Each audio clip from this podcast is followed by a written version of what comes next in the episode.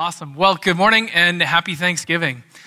You know, when I grew up, Thanksgiving was a time when my family would gather around the table and we would take turns just sharing the things that we're thankful for. And with Thanksgiving coming and that being today and having the privilege of sharing the message, I couldn't help but reflect on the most significant thing in my life that I'm thankful for. And it was a pivotal moment in my life that absolutely changed me. And I tell you that I'm a different man standing here than I used to be. And not all of you would know my story, but I'm going to start by sharing a bit of a personal story of what God did in my life. And I assure you that I'm a different person, which most of you will know me as. But I wasn't always somebody that would stand up here with a smiling face. I wasn't always somebody that served God and loved God.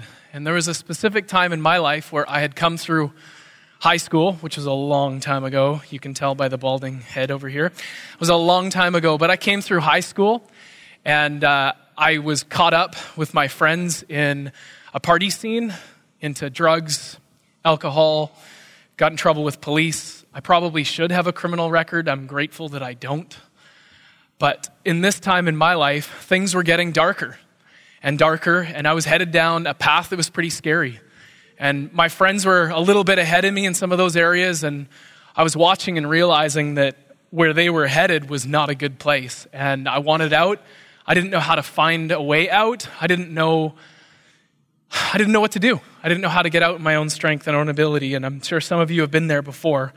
But I had known God, and I had walked a long way away from Him. But you know, God never gave up on me. Probably should have, but He didn't. He never gave up on me, and He found me in my mess, and He pulled me out of darkness, and He pulled me out of that mess, and He brought me into a new place. He brought me into the kingdom of the Son He loves. And for me, friends, it was this revelation that Jesus saves that changed my world. And it actually didn't happen until a pretty significant time when I was kind of sitting on the fence. I'd been to Oceanside a few times, and wasn't really sure what I was going to do with my life. I decided to go out partying with some friends. I drank some liquid courage. That's whiskey for all of you that don't know that. And I managed to get myself in a fight with a football team. So I assure you that that's not a good idea. And it wasn't one, there was a few. And one of them decided to grab a rather large bottle and break it over my head. And I realized that that wasn't a punch in the moment. And then blood started to kind of gush all over my face, and I couldn't see. People were screaming. Somebody brought me inside the home. It's a pretty graphic picture, but this was real, friends. This is what happened. They literally, as I came into the house, they brought me in, tried to clean me up. I couldn't really see. Ended up making a mess of the owner's home. They had to paint the walls. They actually had to paint the ceiling. I don't know why or how that happened, but there was enough blood that that was what happened. I found myself sitting in the back of a police car in one moment, waiting for the ambulance to come, keeping pressure on cuts. And honestly, friends, I didn't think I was going to make it. And that was a very surreal moment for me and a surreal conversation with God, going, how did I get here? And that was it for me. In that moment, that conversation with God, I was helpless. There was nothing I could do. The ambulance attendant came, and between the ambulance attendant and the Emerge doc, both of them said the same thing when they saw me and they looked at my neck, which had a nice big gash in it. They said, you are so lucky to be here. They could see my carotid artery, and they said, if this was an inch deeper, you wouldn't be here. And it just woke me up, guys. It woke me up and realized that that I needed Jesus, that I needed a Savior, that I couldn't become a good person in my own strength and ability. And that was it. I was done with sin. I was done being friends with sin. This revelation that Jesus saves, this revelation of Romans 5:8 that says, God showed His love for us that while we were still sinners, Christ died for us. This put my life in perspective. Now, maybe you guys have had moments in your life where your life's been put in perspective, but did you know that there's going to become a time when everything will be put in perspective? When we see Jesus in His full glory, everything will be put in perspective. Now, I kind of like to I like to cheat and skip to the end of the Bible and kind of look and see sort of what happens. And there's a picture that demonstrates this. And I think even this morning we've sung of it, but friends, it's a glimpse. But let me show you what the scripture says in Revelation. Because one day, friends, we're all going to see this. In Revelations 5:12, we see that John has this picture of Jesus, the Lamb of God, which we've been singing about. And he says that all of heaven came and sang a new song of worship, saying, "Worthy is the Lamb who was slain to receive power and wealth and wisdom and might and honor and glory and blessing." And I heard every creature in heaven and on earth and under the earth and in the sea and all that is in them say, "Everything, everything.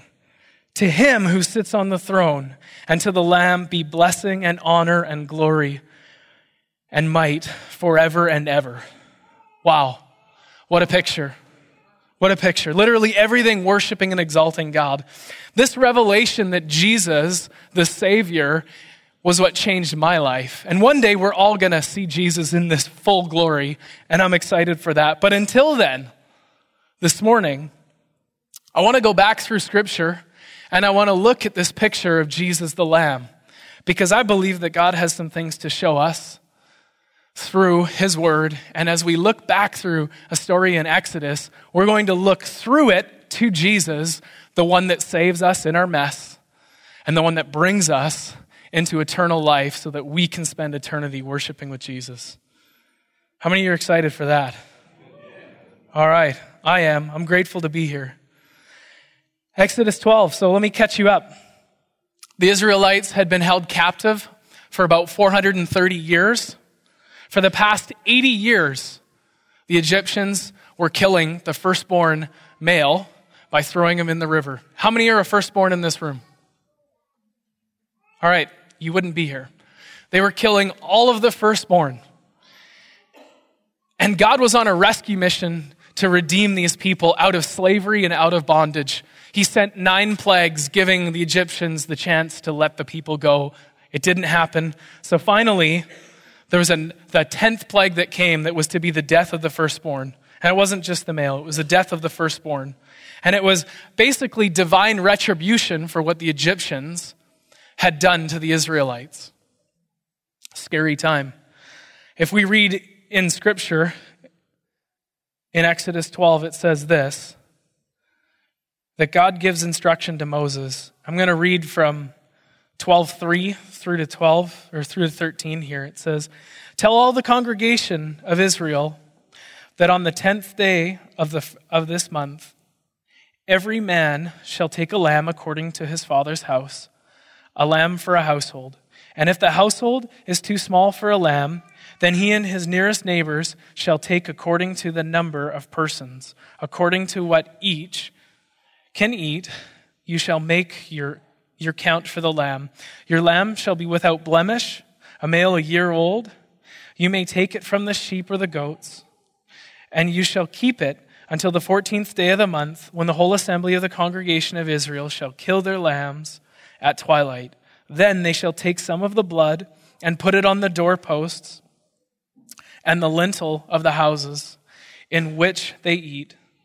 They shall eat the flesh that night, roasting it on the fire with unleavened bread and bitter herbs. They shall eat it. Do not eat anything of its raw or boiled in water, but roasted, its head with its legs, its inner parts. And you shall let none of it remain until morning.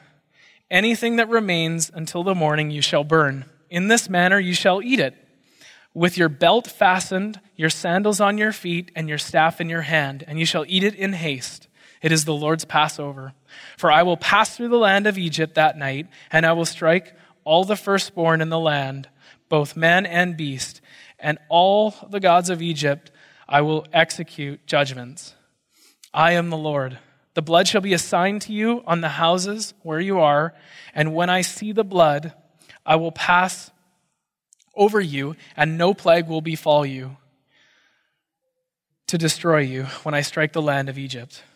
So here we see that God's going to cause the firstborn to die in the land, that only the Israelites that have partaken of the Passover and put the blood of the sacrificial lamb on the pillars of their home would be spared. So he gives them instruction. And then he says this, that going forward, that they're to hold a feast of unleavened bread to remember them, or to remember the Lord, and what he had done in removing them from Egypt. So if we look at verse 14 and 15, we see this instruction. He says, "This shall be for you a memorial day, and you shall keep it as a feast to the Lord throughout your generations as a statute forever. You shall keep it as a feast. 7 days you shall eat unleavened bread. On the first day you shall remove leaven out of your houses. For if anyone eats what is leavened for the first day until the seventh day, that person shall be cut off from Israel." So they're to do this every year.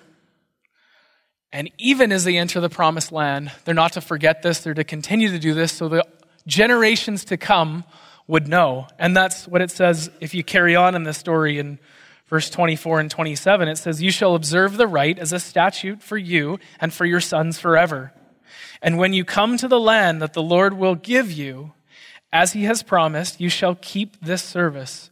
And when your children say to you, 'What do you mean by what do you mean by this service?' you shall say, 'It is the sacrifice of the Lord's Passover, for he passed over the houses of the people of Israel in Egypt when he struck the Egyptians, but spared our houses.' And the people bowed their heads and worshipped." So they're to celebrate with a feast of unleavened bread. Unleavened bread, for those of you that don't know this, it's bread that hasn't had yeast. It hasn't had the opportunity to rise. So just think of dry crackers. It was a feast of dry crackers, not very exciting.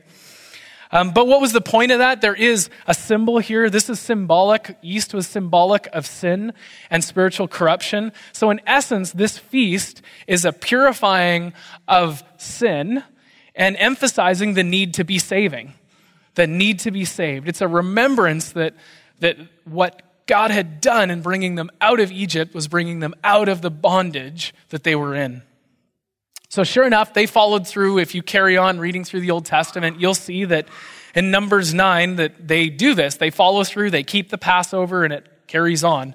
And I love, friends, that the Old Testament is full of scriptures that point to Jesus. It's full of stories and things that point to Jesus, and this is one of them. We actually see here that the Passover is a foreshadow of the coming Christ. The same Jesus that I was referencing that saved me out of my mess and brought me out of the bondage of sin and into life. It's the same picture of this lamb, the sacrificial lamb that went to the cross. Jesus died for us so that we could be saved out of our mess and come into salvation and spend eternity with him. So this is essentially a typology of Christ. Typology is another word for symbolism, and we see the lamb is a type of Christ. Really just meaning we could replace the lamb with Jesus. And I'm going to show you more in the story as we carry on. So as we see that the lamb was slain and sacrificed, this points to the fact that Jesus would come and be sacrificed. God was setting the Israelites up. He was pointing to Jesus. Remember that they were to do this sacrifice, that they were to do this Passover, that they were to carry on with this feast of unleavened bread every generation, ongoing. So all the way through, every generation would be pointing to Jesus. And you know, some people see this. Some people get what God's up to early. Some people, it might take a little bit. I don't know if you're like me where it takes a while for the penny to drop and, you know, circumstances are mounting up and you're wondering, what on earth are you up to, God? And then all of a sudden, something happens and you go, oh, there it is. I can't believe I didn't see it. So I'm like that. But John wasn't. John the Baptist, he was a keener. He was able to see what God was up to sooner. And I love his account of Jesus. In John 1:29, he sees Jesus walking toward him. And what does he say? "Behold, the Lamb of God who takes away the sin of the world." Behold, the Lamb of God. So he had a revelation of who Jesus was before Jesus even started his ministry. I hope that at some point I get some revelation like that where I see what God's up to before the penny drops. That'd be great. But God likes to keep us guessing sometimes. So we also see that even after Jesus had finished his work and the cross comes and he goes to heaven, that through scripture that there's those that get it after the fact. I'm just going to share a scripture. The apostle Peter writes this after the fact. He says, "You were ransomed from the futile ways inherited from your forefathers, not with perishable things such as silver or gold, but with the precious blood of Christ, like that of a lamb without blemish or spot." So we see Jesus, friends, as the Lamb of God. And what can we learn from this story in the Old Testament? What can we learn? How is this relevant for us? What does this tell us about Jesus? If there's one statement that I want you to leave with today, it's what I'm going to say right now. It's not this story of Paul in a past life, I can't believe you were a bad person. It's this. It's when we partake of all of Jesus on his terms, we can celebrate freedom from the bondage of sin. I'm going to say it again. When we partake of all of Jesus on his terms, we can celebrate freedom from the bondage of sin. So we're going to break this down, and I'm going to show you how we can claim this. In the first part of that, we partake. Friends, Jesus is a choice. Jesus has always been a choice. The lamb was a choice for the Israelites. Sure, the alternative was death. Okay, it would be a bad idea not to follow through with the instructions God gave, but they had the choice, friends. They had the choice. In Exodus 12:13, it says, "The blood will be a sign to you on the houses where you are. And when I see the blood, I will pass over you." So if he didn't see the blood, he wasn't going to pass over. This was a choice. So they chose to partake the way that God instructed them. They chose to put the blood on the mantle of their house so that they would live. So all of you that put your hands up as a firstborn, you would all still be here. So in the same way, we see Jesus as a choice. John 6:40 in the ESV says this, "For this is the will of my Father," this is Jesus speaking, "that everyone who looks on the Son and believes in him should have eternal life, and I will raise him up on the last day." We can look to the Son and not believe in him. We can look to Jesus and know of Jesus but not choose Jesus. We have an option to choose Jesus, friends. So not only is he a choice, but he was the only choice that leads to life. He's the only choice that leads to life. Not all roads lead to heaven, friends. There's lots of things out there in the world, other religions or ways to live or mantras to do life, but none of them will bring us into eternity with God. None of us will repair the irreparable. None of us can, in our own ability or through any other means, pay for this sin in our lives. Only Jesus, only the sacrificial lamb. You follow me? And why is that? Why is it only Jesus? Well, Exodus 12:5, looking at the lamb, it says, "A lamb without spot or blemish."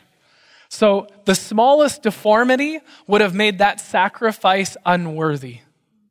So what that means is really us, in our own ability, we have small blemishes, don't we? Whether you want to admit it or not, friends, we have small blemishes. And we can't do it. We can't be the sacrifice. Only Jesus could. He was without sin, without spot or blemish. Hebrews 7:26 tells us this. "For it was indeed fitting that we should have such a high priest," referring to Jesus, "holy, innocent, unstained, separated from sinners, and exalted above the heavens." No one else, friends, no one else could atone for our sin. No one else could be this sacrifice. No one else was sinless. So when we partake of, the next part, all of Jesus, all of Jesus. Not a morsel, not a portion, all of Jesus. I love lamb. I will admit to you that I love eating meat. Hope you guys are okay with that. I'm sorry if you're a vegetarian in the room. I do eat chicken too. I think that's a vegetable. But When I read this, the account of a lamb is the sacrifice, I'm totally with God. Lamb on the fire, yes. That is the way to eat lamb. I love that he didn't even let them boil it. That would be a terrible idea. Eat it raw, that might be a little gross. No, those weren't options. It was over the fire. He had me at fire. But in the story, do you know where he lost me? He lost me when he said he had to keep the head on and the legs and the innards. You remember me reading that? I kind of skipped through it. Hoped you didn't hear all of that. But he said, roast the whole thing. It's actually a picture of all of Jesus, 100%.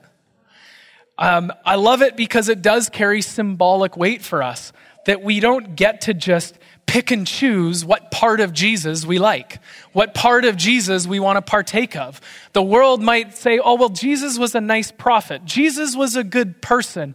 I like what Jesus said about this, but I don't like what he said about that. I can believe Jesus and what he said about these things, but I'm not okay with what he said about healing. Friends, we don't get to pick and choose. It's all of Jesus. And we must, when we choose Jesus, we must choose all of him. We accept everything that he says is truth. Amen? Amen. We don't get to pick and choose. So, what else do we got in this? So if we want all of Jesus, we choose all of Jesus. If we want it all, we choose all. If we want all of what he has for us, we've got to choose all of Jesus. So, we partake of all of Jesus on our own terms. No? You sure? Okay, it says we partake of all of Jesus on his terms.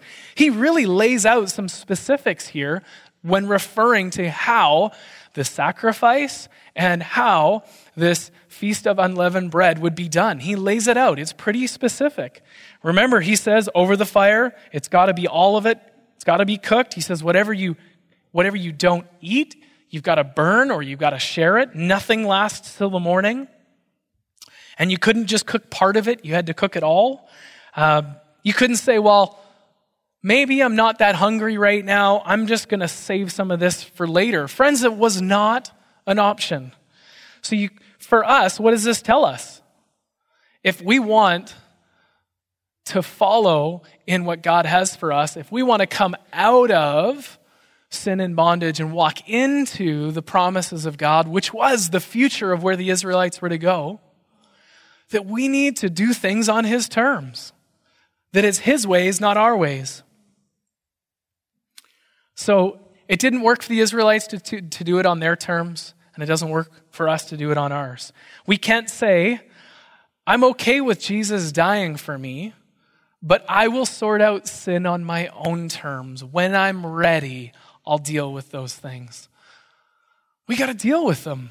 That's not how this works. Jesus died for all of our sin. Somebody say all. But only he could do it.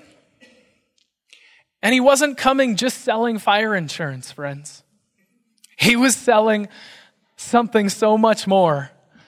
He was giving us a hope and a future. He was giving us life to the fullest while we're here and eternity with God. Man, if life on his terms looks like that, fullness while I'm here, while I have every breath, I want it. If fullness on his terms looks like eternity with Jesus, I want it. So it's his terms for relationship. And it's also his terms when we talk about relationship, because God wants intimate and continual relationship. His terms, if you think of the context of relationship, they're not just a once a Sunday, once a week relationship. God's not looking for casual relationship here. He's looking for intimate, real relationship daily, that we talk to him, that we spend time with him. How do you think your spouse would feel if you only saw them once a week? How would you feel if you only saw your spouse once a week? Okay, I know some of you are thinking that would be great. I could watch football and rugby. I could hang out with the boys. I could go have tea parties with my girls. Okay, the Lord knows your heart, all right? But let's take it a little further. let's take it a little further when we talk about relationship on his terms. Well, how about how healthy would that relationship be with on that one week, on that one day in the week when you see your spouse, that the purpose of that encounter is to make sure your needs are met and that they hear what you want and it's all about you. How good would that relationship be? Maybe you wouldn't have one, right? Interesting, but sometimes we want relationship on our terms with God and it can look like this, can it? But that's not the relationship that God has for us.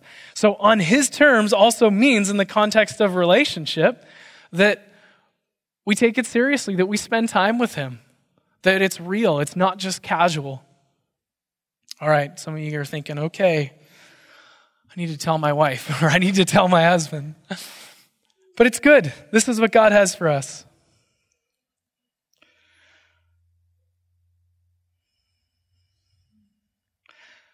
He's just thinking about, we sing about this picture of his blood and we talk about his terms. Also in this point, we see that it was the blood that was the thing that recognized that Jesus had, well, in the context of the Israelites, that the lamb had been sacrificed and that the blood was on the doorpost over that house. It's the same for us, friends, that when we allow the blood of Christ to come and wash us clean, cleanse us, man, that's his terms, washed clean, set apart, pulled out as white as snow. It's so much better on his terms. Cleansing can come on his terms. If it's ours, we don't do a very good job of it. We can't. And I love that. I love that Jesus came and washed us free, washed us clean. And with that, the power of sin is broken over us. We are free. So I just thought we were singing and we were worshiping. I'd love to put up a slide. We were singing, if Tim could put that up. We were singing about this earlier. You see, Romans 10:9 says, if you confess with your mouth that Jesus is Lord and believe in your heart that God raised him from the dead, you will be saved. So on his terms also points to him as Lord of our lives. And I love this picture because this shows that not only Jesus is Savior as Lamb, but he's also Lord. And the picture is that of a lion. He's Lord. He's the one that's ruling. He's both lion and lamb. And you know what? When Jesus is Lord, when his terms means we put him in place as Lord, it means that we are free. It means that he breaks the chains over our lives, that we can walk into freedom. He brings us into life. This is powerful. This is why we sing about this, friends. This is what God has for us. So when we choose all of Jesus on his terms, what's next? We can celebrate freedom from the bondage of sin. You see, the Israelites escaped from Egypt. They celebrated the Passover with the feast of unleavened bread every year going forward. It says in Exodus 14 that this will be a memorial day or a feast to the Lord. It would be a statute that would stand forever. And then he says that we're to do this, and we can pull the slide down, but he says, referring to leaven, that we're to remove leaven from our homes. We're to remove the yeast out. Now, for those of you that remember, leaven or yeast is referring to sin or spiritual corruption. So to remove leaven from your home was actually this sober reality of removing sin out from our lives. Now, I don't know if we have any bakers in the house. Anybody want to raise your hand? Bakers, winemakers, beer makers? Yeah, don't put up your hand. I'm kidding. But one of the things that you'll know is that actually yeast is airborne. It's natural. How hard would it be to actually remove yeast from your home? It's actually pretty hard. It naturally just comes in and starts to fester and changes either bread or an example is wine or beer when you make them. Yeast will come in. If you don't add yeast, it's going to find yeast and it's going to start fermenting. The process will start. So I love this because forever they're to do this feast of unleavened bread, which is pointing to Jesus. And they're constantly reminded of removing sin out of their lives. But it's almost impossible. it's really hard to remove leaven, right? And it also doesn't taste good to have bread that doesn't rise either. But I love it because it points to Jesus. It points to the need of a Savior, so that when Jesus, the Lamb of God that takes away the sin of the world, comes, we would gladly not just accept him, but choose him, partake of him, because he was coming to redeem us. So 1 Corinthians 5:7 talks about this and says, I'm reading from the Message, that the Messiah, our Passover lamb, has already been sacrificed for the Passover meal. So this is post-Jesus. And we are the unraised bread part of the feast. So let's live out our part of the feast, not as raised bread swollen with the yeast of evil, but as flat bread, simple, genuine, unpretentious. Friends, Jesus came to set us free from the bondage of sin and to bring us into life. I'm just going to ask if the worship team would come up, and just a few things in summary to say here. When we look at the story of the Passover, we have to see Jesus, the sacrificial lamb, the one that's brought us into his purposes, into his promises. I'd love to keep telling you the story of Exodus and what's to come and what God does, because there's so much, but you're going to hear from some other fabulous folks. My wife next week. Excited for that. You guys are too. Good. All right. But when we partake of all of Jesus on his terms, we're free from the bondage of sin. So I just feel like saying this morning, for you, I really believe that there's people here that when you hear the context of what we're talking through and you hear that it's all of Jesus, not just part, that it's on his terms, not our terms, that you probably can look at yourself and go, I might have some adjustments to make with my relationship with Jesus. That's a really good place to be. I constantly have adjustments to make with Jesus. And I love that my Jesus is gracious. And his grace knows no bounds, and he wants to restore us to full relationship. He's walking with us. You see, grace is what brings us from wherever you are into wherever he's taking us, which is into the fullness of Jesus. And we're going to worship him for a bit here, friends, and I'm going to ask that you stand, and we're going to take a moment, and we're actually going to focus on Jesus. And this is between you and him. On his terms means it's your relationship. It's you and him. We don't get to have relationship through another person or through a pastor when it comes to God. God doesn't have grandkids. I know there's people in the house that love grandkids, but God doesn't have grandkids. What God has is sons and daughters, and his terms means personal and intimate relationship. And he wants you to have all of him so that he can have all of you, and that you can walk into what he has for you. So if that's you this morning, if you need to have a conversation with God about all of him and about his terms, we want to make space. And as we worship, do that right where you are. Do that right where you are.